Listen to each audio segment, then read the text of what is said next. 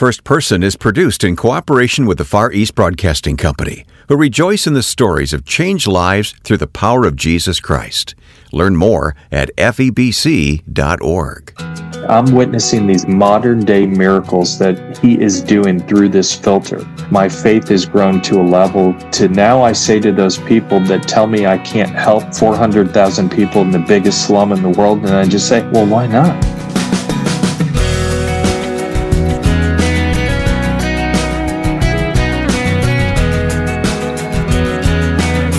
He was surprised by his own story as it unfolded. Welcome to First Person, where you're about to meet Christopher Beth and hear how God moved in his heart and life in an unexpected moment to offer both clean water and the gospel to people in need.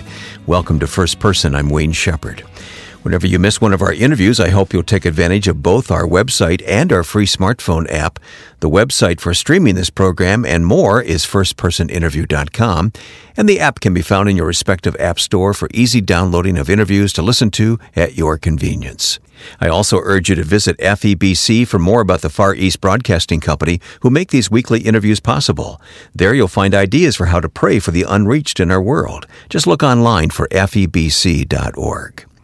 Christopher Beth reluctantly agreed to a short term missions trip with his young daughter when the unexpected happened.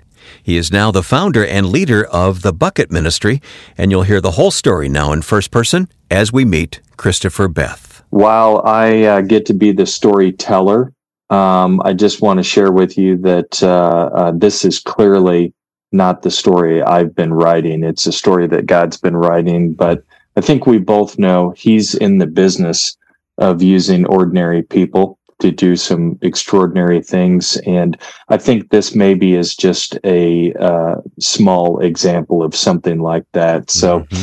My my background is non-ministry, non-church. I, I I was a business consultant for 35 years, and I basically um, help people make more money. And okay. um, that's a worthy cause.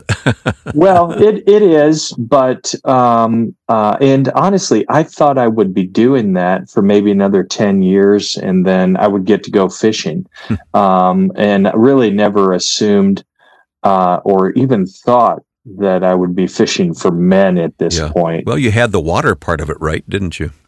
Well, there was that. there was that, and uh, so I didn't didn't necessarily grow up in the church. I, as a child, I was forced to go to church, but didn't have any relationship with Jesus. And in 2007, I was in a, a challenging uh, situation. I was in a car crash with my daughter Savannah, mm. and she ended up breaking her back in that car crash. And while in the emergency room um, I found myself overwhelmed. I found myself alone. And um, frankly, I needed a friend that would never, ever leave me. Mm. And so while in the emergency room next to my daughter on a stretcher, screaming in pain, I knelt down and uh, really invited Jesus to take control of my life. And uh, from that point, everything has changed. And from that point, um, I think that's really at the apex of where this story begins. Mm-hmm. And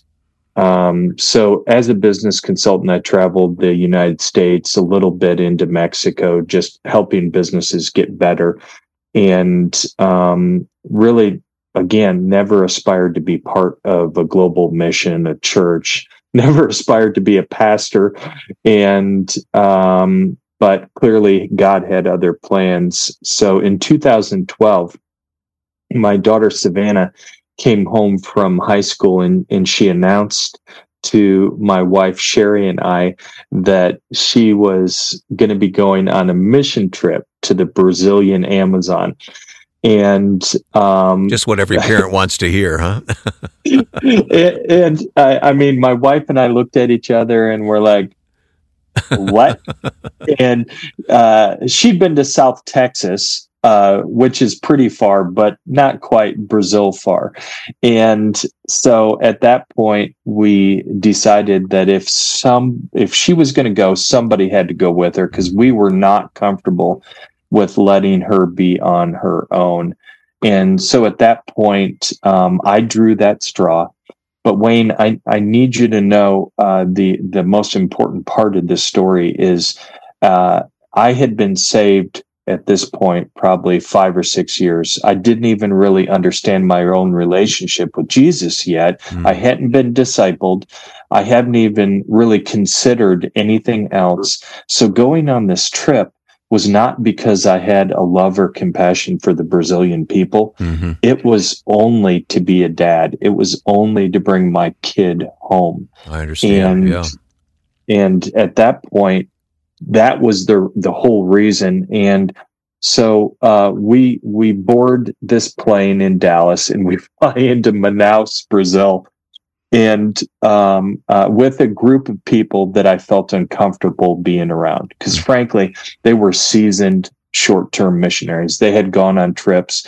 They were more mature in their faith, and you know, they were talking about things like being the hands and feet of Jesus. And I had no idea really what that meant. Mm. And it made me uncomfortable because I didn't know. And I didn't know these people and here I am going to be stuck on a boat with them for ten days. so um, we we arrive in Manaus, Brazil. We get off the tarmac uh, and we walk out into the tarmac, and it's like a billion percent humid. Uh, I'm just dripping with sweat and humidity, and I'm thinking. This is the most oppressive environment I've ever walked into. So at that point, we're ushered through the airport. We get our bags, we get on a bus, and 20 minutes later, we're on the edge of the Amazon River, about ready to, to board a three level Amazon River boat. And when I got on, I said, So where are the cabins? and everybody looks at me and goes, There's no cabins State, here. Staterooms? yeah, yeah. And and uh, so they said your hammock is over there. And so at this point, at Discover, we're going to be staying in open air conditions in a, and we're going to be sleeping in hammocks, open air while the boat tools down the Amazon River. So at about 11 p.m. that night, uh, Savannah and I are getting our hammocks ready. We're going to try to attempt to go to sleep. And she comes over to me and whispers, and she goes, Dad, I think we made a mistake. Oh. And at that point, I could do nothing but agree because it felt like a giant mistake to me. And so we go 18 hours, Wayne, into the Amazon basin through the darkest tributaries and uh, the craziest areas where it looked like for those of us that are a little bit longer in the tooth, it looked like Mutual of Omaha's Wild Kingdom mm-hmm. just came to life in front of me, yeah. or the pages of National Geographic. Yeah, there's a book about uh, Teddy Roosevelt uh, called River, yeah. River of Doubt. Have you read that one? I, I have. It's it's a fantastic and terrifying book mm-hmm. all at the same time. And uh, so um, we arrive at the first village that we're going to be working at 18 hours after getting into Manaus, Brazil. And on this boat, we had a small team of short term missionaries, and we had a variety of ministries on the boat. So we had men's ministry, women's ministry, VBS, a soccer camp planned, a doctor, and a dentist. So we're going to be doing a lot of things in the village. And uh, that first day, I was assigned to be on the faith team. Okay. And I remember thinking, this is horrible. I don't even know anything about my own faith just yet. And you want me to talk to other people about it?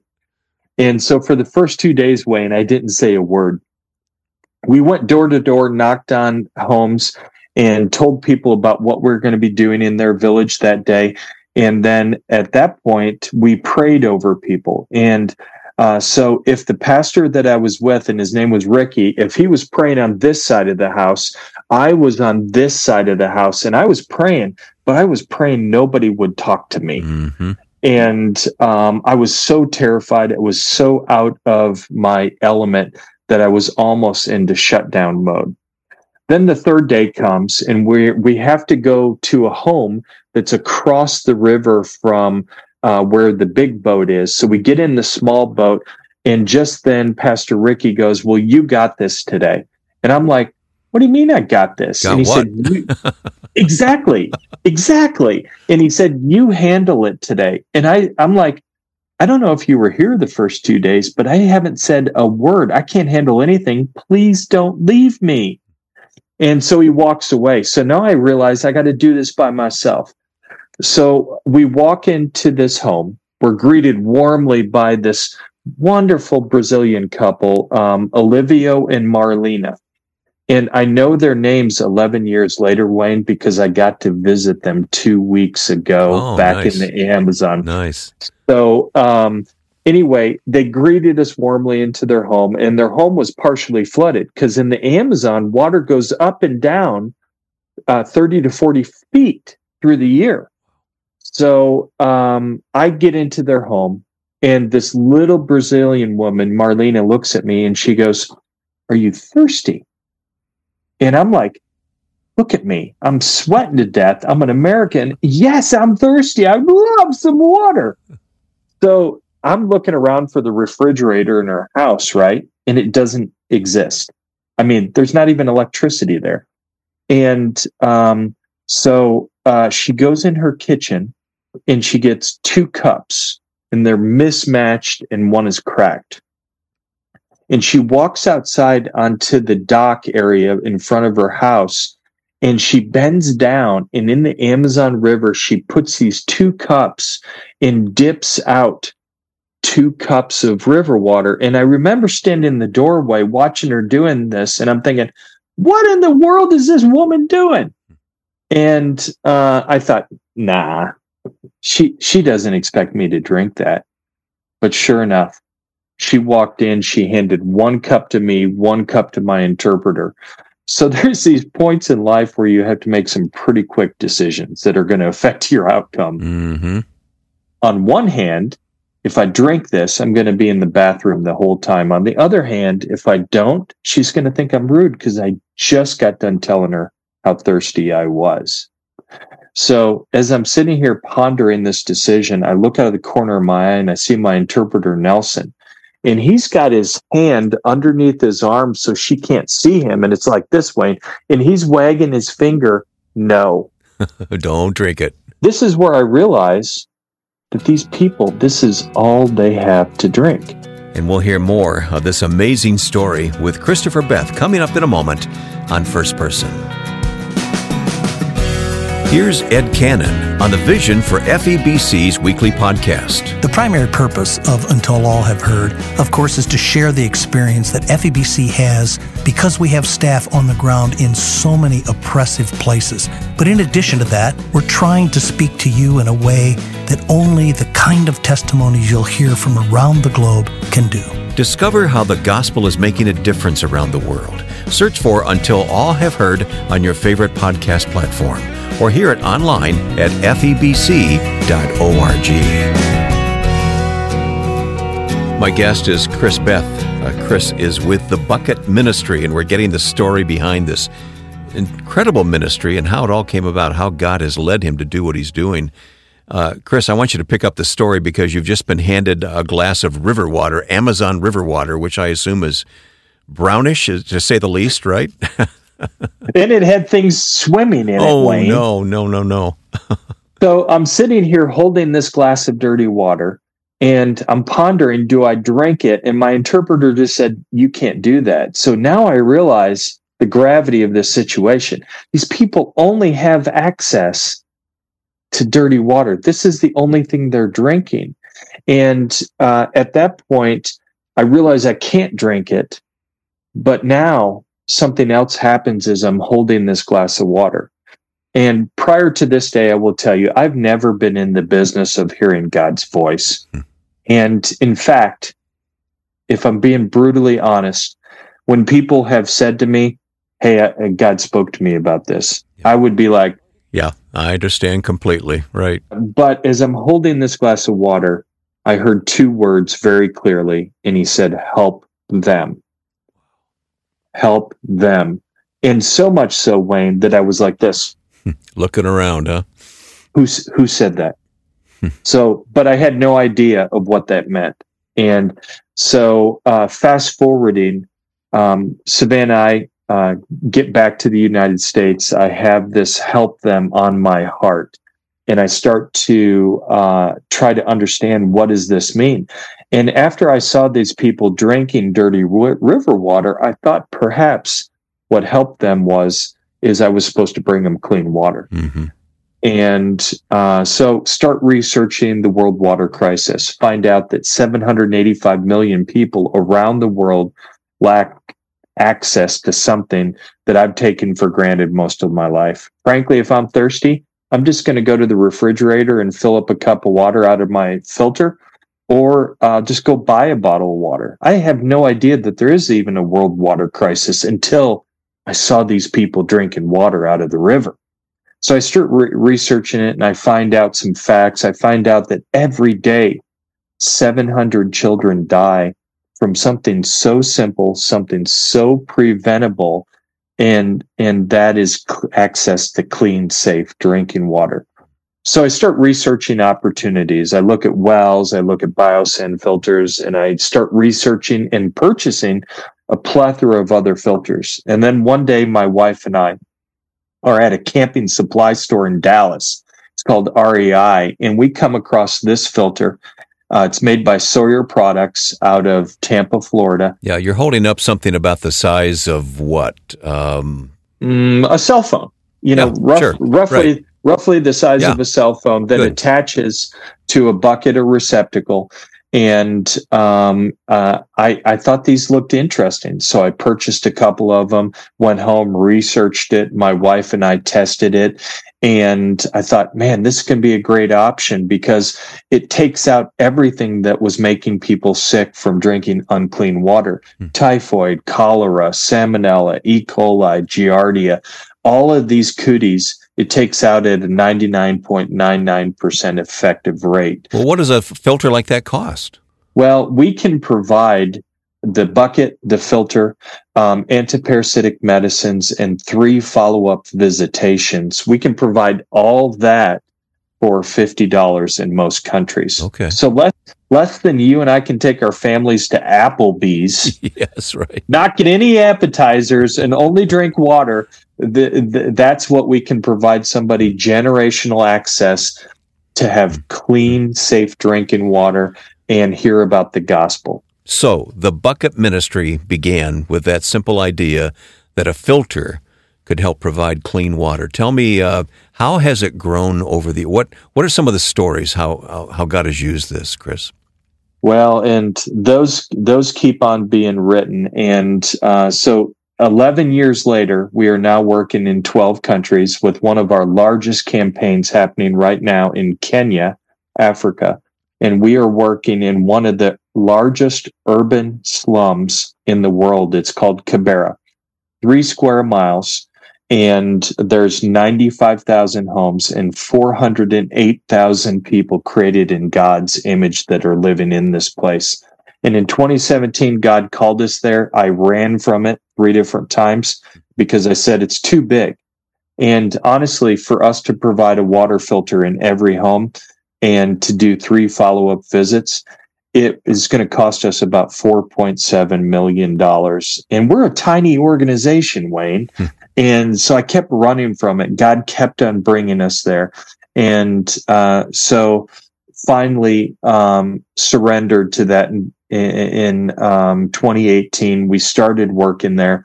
And as of today, as of last week, actually, I am very proud to testify to God has placed now half of the water filters in that area. And we've shared the gospel with half the population so so, so far. So roughly 200,000 people have heard the good news of Jesus Christ, and approximately 10,000 of those people have decided to make a decision to follow him. When did you make that connection between the fact that you could help them and at the same time introduce them to Jesus? How did that happen, Chris? Well, on my second trip to Brazil, um, we went back with some filters, and I thought it was just going to be this humanitarian mission, Wayne. I thought we were just going to hand out clean water and walk away. But what God showed us on that trip is that we could use this filter to reach their hearts. Because the filter, what happens is this filter becomes a key that opens a door that allows us to start a relationship with people. And because of that relationship with the filter, we have a relationship with our uh, uh, indigenous field partners, the missionaries and pastors that actually do this work that are locals. So, because of that relationship, we earn the right to share the gospel. We earn the right to start to disciple those people that come to Christ in the process. So, clean water is just a means. Amen. Clean water is the tool that we use to get to the gospel, to get to the discipleship of this. Because dirty water is just like the sin in our lives. Mm-hmm. And that filter, filters just like what Jesus did on that cross for us and how he redeemed us, how he purifies us, and how he absorbs our sin.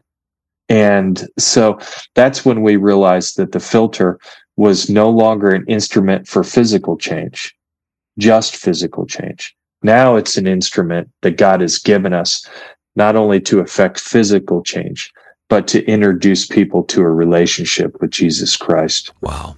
What a story. Uh, let me let me come back to a couple of things. One, your faith obviously was ignited and changed through that whole experience personally. Talk about that that change in you. I very rarely am asked this question, Wayne, and I was asked this question for the first time about four weeks ago, and it's been heavy on my heart ever since because I am allowed to be part of God's work in such a way that I see miracles every day. Because of being engaged in this work, I get to see Him work. I don't uh, I don't have to see it. I get to be part of it. He allows me to see it. And for me, I'm pretty thick-headed. I'm just an ordinary business guy, right? And sometimes you just got to whomp me over the head with something to get my attention. So because of this work, it has allowed my faith to grow in a way that maybe for some people is extremely uncomfortable. Maybe some people will say things like, well, you know, you can't do that. You can't help 400,000 people. You're just a tiny organization. And after being able to witness these miracles, just like Jesus's disciples wit- witnessed miracles, right? I'm witnessing these modern day miracles that he is doing through this filter. And because of that, my faith has grown to a level to now I say to those people that tell me I can't do something, I can't help 400,000 people in the biggest slum in the world. And I just say, well, why not? Indeed, why not? Why not follow the Lord's leading, even in the simple things, and see what might happen through God's enabling power? We've heard from Christopher Beth on this edition of First Person. You'll want to learn more about the Bucket Ministry and what is being accomplished through it, so please visit firstpersoninterview.com where you'll find a link to a great website. That's firstpersoninterview.com. Sharing the love and message of Christ is what the Far East Broadcasting Company is all about, and you'll also want to learn more about it when you visit febc.org. I host a podcast there with Ed Cannon, the president of FEBC, called Until All Have Heard, and I invite you to listen each week at febc.org or on most other podcast platforms. Look for Until All Have Heard from the Far East Broadcasting Company and also look for Unreached in Focus, giving you ideas on how to pray for the unreached of our world. It's at febc.org. Now, with thanks to my friend and producer Joe Carlson, I'm Wayne Shepherd. Thanks for listening to First Person.